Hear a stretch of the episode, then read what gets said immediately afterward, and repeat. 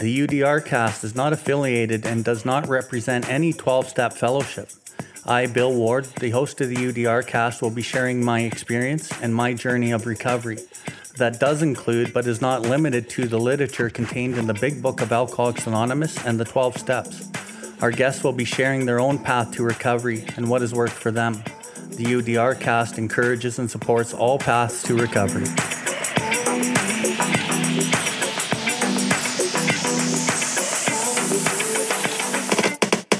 Welcome, everybody, to the UDR cast. UDR stands for Uncover, Discover, and Recover. My name is Bill Ward, and I'm coming to you from the recovery capital of Canada, Calgary, Alberta.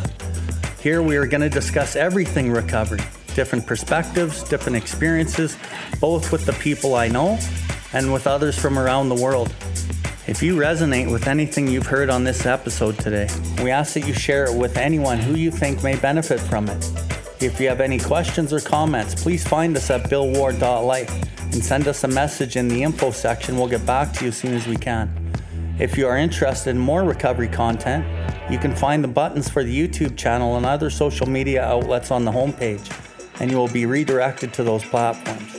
We can recover, one person, one family, one community at a time.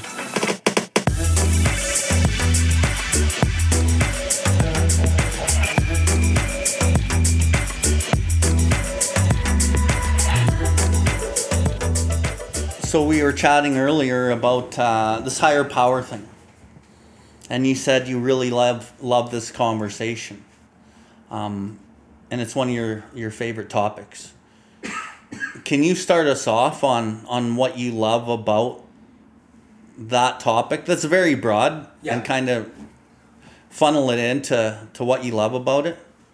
like what's it is it, it is true i love it i mean i love it because it was something that eluded me for a very very long time.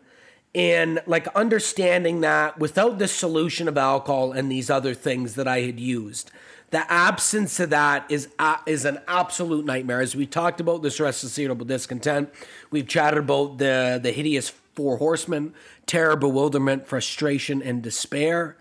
Um, you know, going into the program and this house of cards, I like to call it a house of cards, God. And the base explanation in the rooms of this house of cards, God, is I should have died doing the things that I had done. I am alive. There's a God. The story goes Christmas 1978.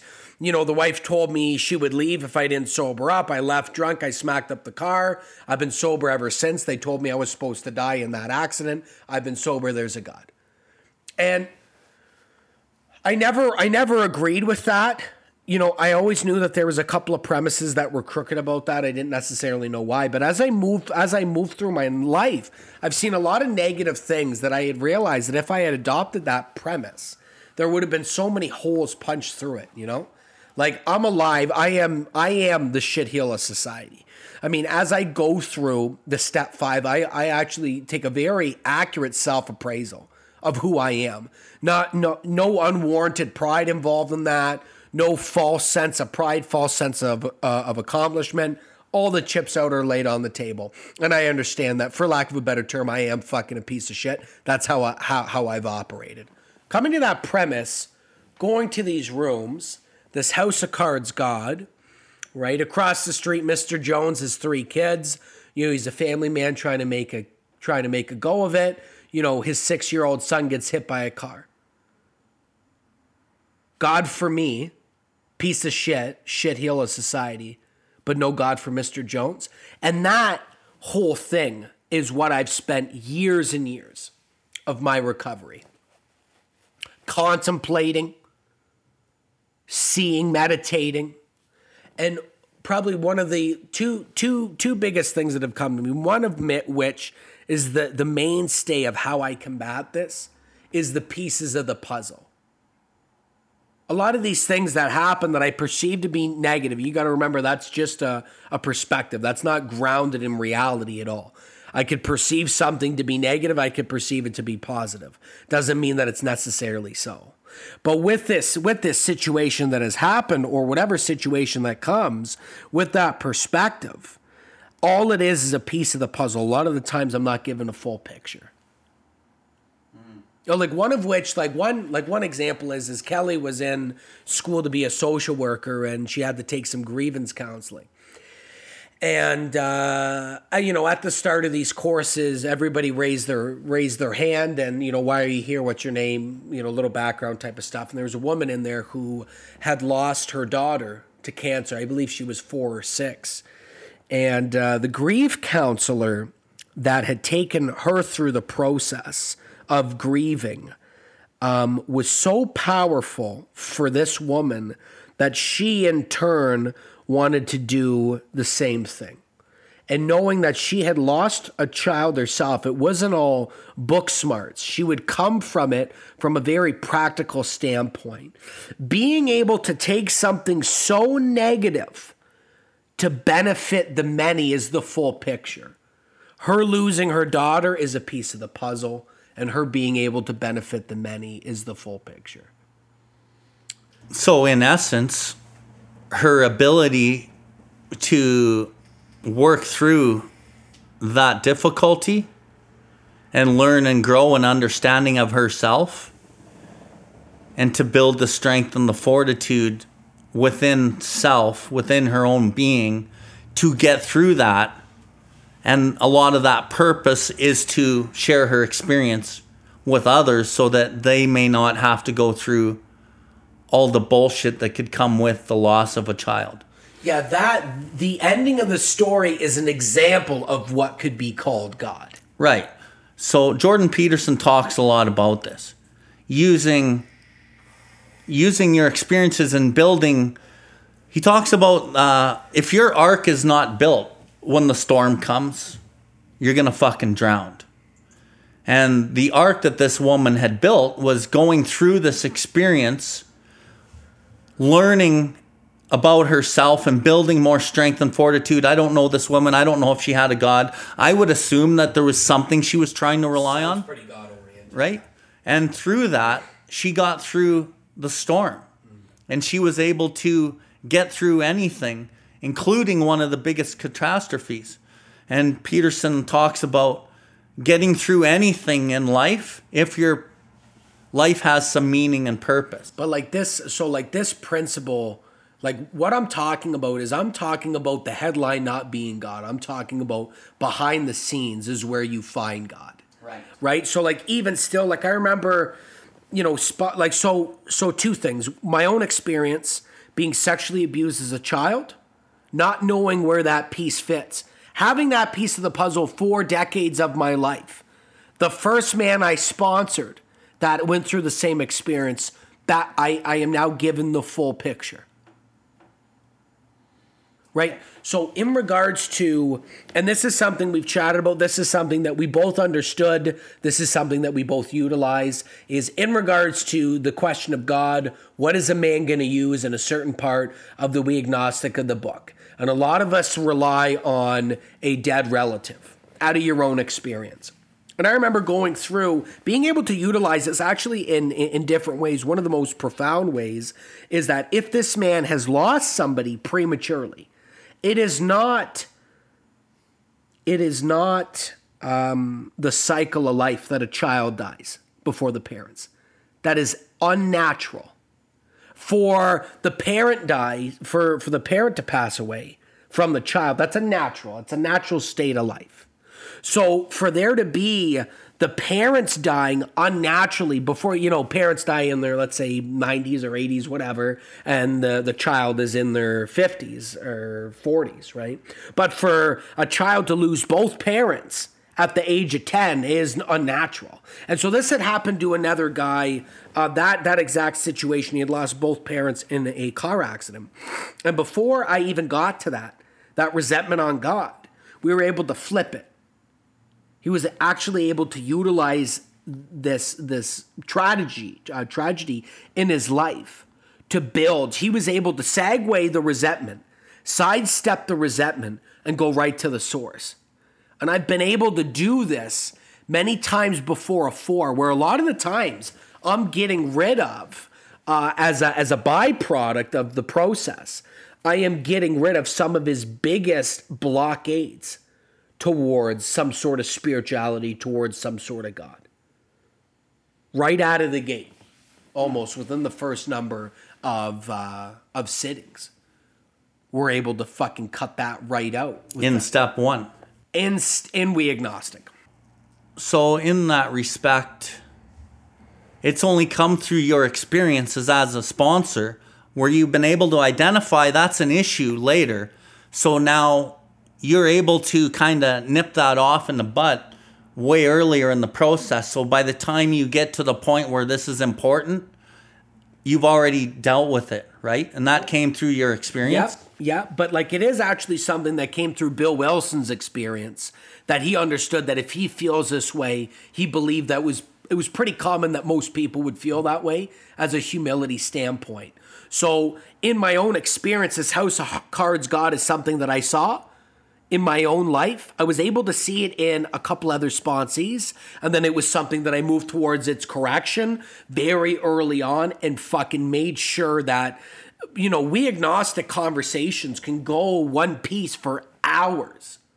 Um, and and that is the necessary part of the fucking process, at least as far as I'm concerned. I want to get you away from this house of cards, God. We need something tangible. Not, you know, I pray to God, God fucking talks to me, and me and him have an open dialogue. That's not, that kind of nonsense is theories and opinions. Mm-hmm. Right? Nowhere in the big book does it say that. So we got to cut out a lot of those theories and opinions and get something that is common sense. Get something that is practical, that is tangible. Something that he could fucking something that he could feel, something that he could see, something he could connect to. It's a main line. What we have here is we have a main line to spirituality that is not convoluted by so many other religions. Like when a guy, you know, wants to accept a certain religion, it is my experience that he has to accept every fucking thing on that religion or else it will fall short. So when you do so when I do we agnostics chapters, to me it's such an important chapter in the life of this person that I'm working with. And I've seen people's lives change in that two or three hour session and never be the same person again because of the delivery of that chapter. Um, so to me, it's such an important chapter to to be able to deliver in a way that's really impactful where there's a, like a spiritual awakening happening in that chapter yeah. and sometimes as i'm working with certain guys with really big egos or they already know a thing or two about a thing or two or or they're they already have a conception of god based in religion or whatever i can almost tell during the process whether this is really going to change them or whether it's not What's your experience with how important the step two delivery is and maybe the reception of that material? And I've never worked with a person, they might have been atheist or agnostic, and I've never had somebody stay an atheist or agnostic after I've taken them through that chapter. Yeah. Um, so the need for the spirituality why? Why do we talk about the higher power? Why do we talk about things like god? Like that is what precedes the we agnostic. So if that's done properly essentially the, the base conversation is your problem actually is the restless irritable discontent. That is where it starts. You solve that you will never drink again. It's just that simple I wish I could tell you that every day, you know, every day do I have a reprieve? I have a reprieve on sanity. That's what I have a reprieve on. Am I going to be insane today or not, essentially? Right? So, taking it back to that, if this man understands that, he understands the need uh, for the higher power, then by the time we bust into that conversation, he's already laid open to this conversion experience right? So, like Rowland Hazard was laid open by Carl Jung, and like Bill Wilson was laid open by Dr. Silkworth, that is we have to that that is what we have to do with a man, Right? So, anyways, we do that. That's properly done. Then I find it easier, for me at least, for a guy to tell me, fuck God, for a guy to tell me that, you know, he doesn't think it'll work. And here's why. I talked to a man about his resentments, his disdain, his blockades on God before anything else. Always. I want to get all that out on the table because all those are his Achilles heels. As soon as he sees that, he you know like it's it's the guy that you know smiles and shakes his head that's dangerous and the worst to, and, and the hardest to work with because he's not he's not telling you the truth. The guy who tells me fuck god i know fuck god. I know that's what you think and i know that's what you feel. We both know that. At least that's like the most honest he's gonna be with me is when he says things like that. I could work with that. It's much easier to take that and run with it than a guy who's who's not being honest, who's saying that yes, he's believed in God his whole life and blah blah blah. And we both know that if that was actually the case, then he would not be alcoholic. So, in my experience, is it an important ch- chapter? His whole recovery rests on how those conversations go. Like the practicality of that chapter for me started with God is everything or else he's nothing. I was able to take that. I was able to take that from the pages of the book and put that in the actual practical application into my life. And what that looks like is, you know, of course, you burn it down to the ground. You're de- probably dealing with charges. You're dealing with debts. You're, I mean, you are facing the music uh, for the first time in your life. And a lot of things, you don't make self centered decisions your whole life. You start for a couple of months of your life, you start making something of God centered decisions and everything goes well. You are bringing God into the repercussions of those self centered decisions. Once a lot of that is dealt with and you are making God centered decisions, you will get God centered outcomes. But in that process, it really, you are, it's an uphill fucking battle. Right? And in that, God is this situation that's happening here or God is nothing. Which God is this or God is fuck nothing in my life. What is my choice to be? And it is to say that I will have to make that choice more than once, maybe a number of times in a day, depending on the damage that I've that I've made. Maybe a number of times in an hour. Yeah. So it was about two years in, we had started going through the step six and step seven material, and that shit was really speaking to me. And then there's a line in the step seven. This is about two years in, 18 months maybe.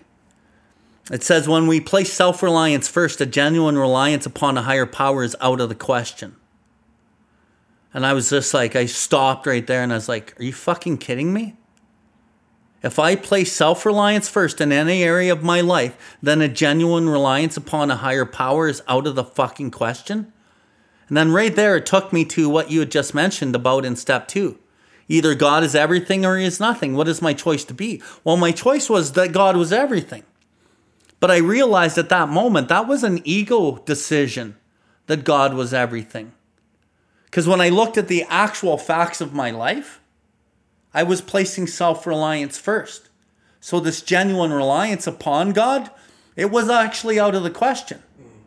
So what that did in that moment, it was like light bulbs, mini spiritual awakenings. It fucking leveled me up to a point where, well, I really want God to be everything. So it allowed me to be more hyper aware of what I was fucking doing in my day to day life and behaviors and activities.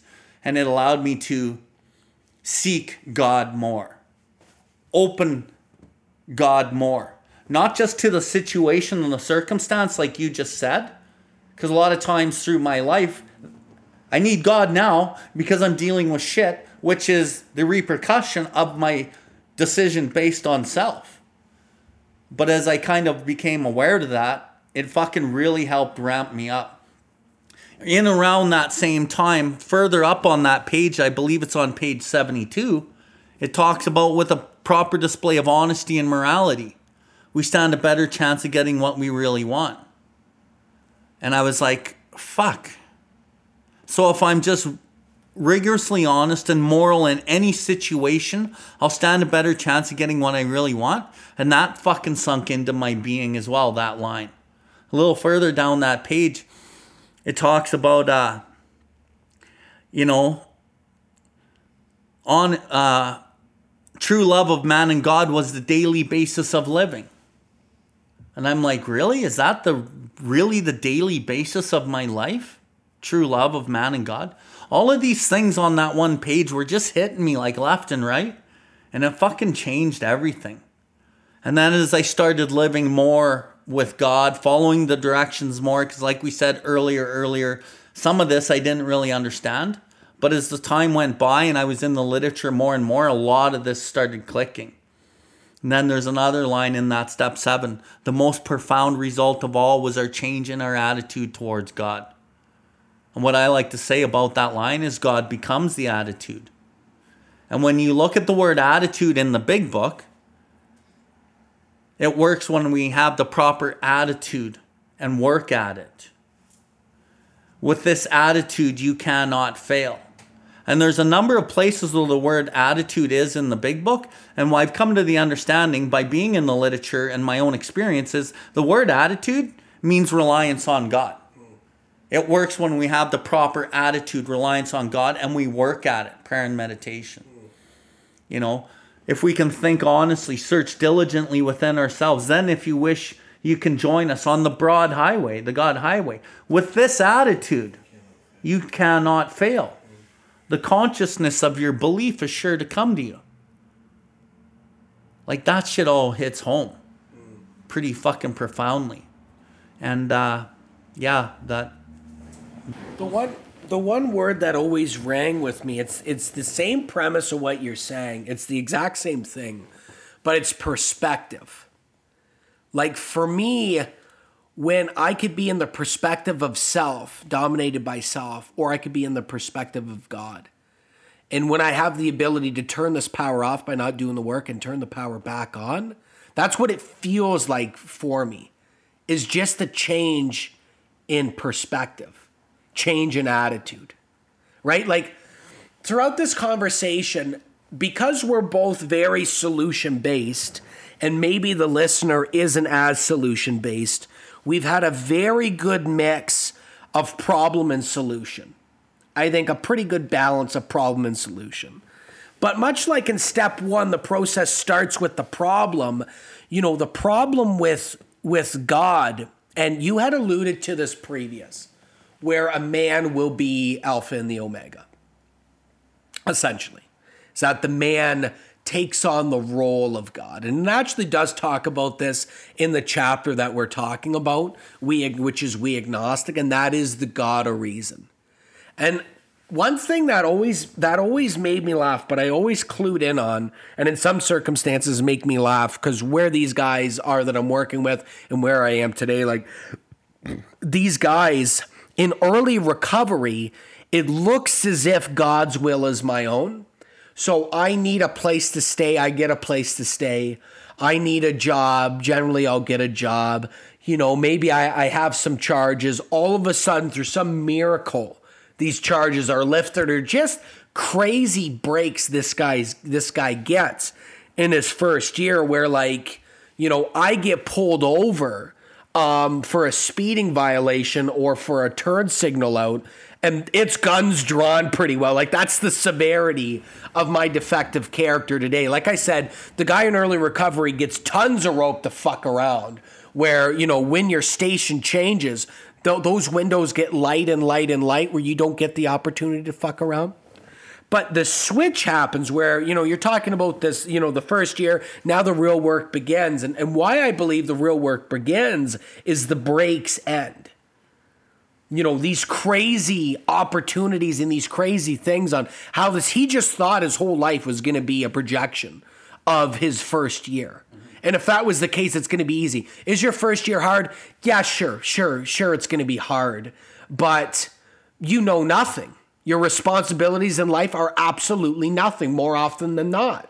You know? So the first year is a gift because the turmoil doesn't really start coming until the second year. And if you've built this house of cards God, you are going to rely on self again. And that's all I believe that it is.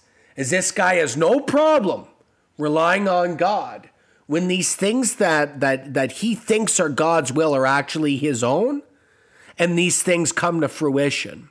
But what happens in the second year when these things that are truthfully his will that he's mistaking for God's will all go the opposite end because that's actually God's will, right? More often than not, God's will is almost the exact opposite of my own. And I don't find that out to the second year, yeah. right? Sometimes God just is, eh? And so then what happens is I start to justify. I start to rationalize some of the most errant nonsense. Right? You know, like yeah, like you're sponsoring a guy and then all of a sudden he tells you, yeah, she's three weeks sober. You know, God put her in my path. And we both know that's fucking complete nonsense. But what is that?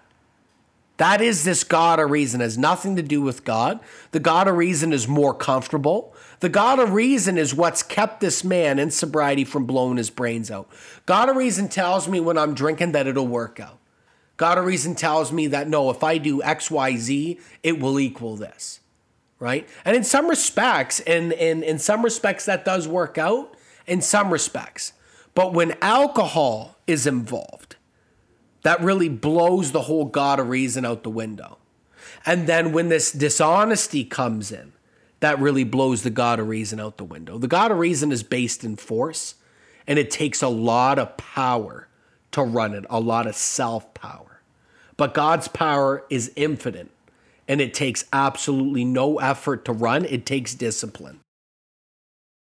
Thank you for tuning in to the UDR cast. We hope you have enjoyed this episode. The viewpoints and the opinions expressed today were solely of the individual sharing them. If you resonated with this episode, please follow us and share this link with anyone that may benefit from it.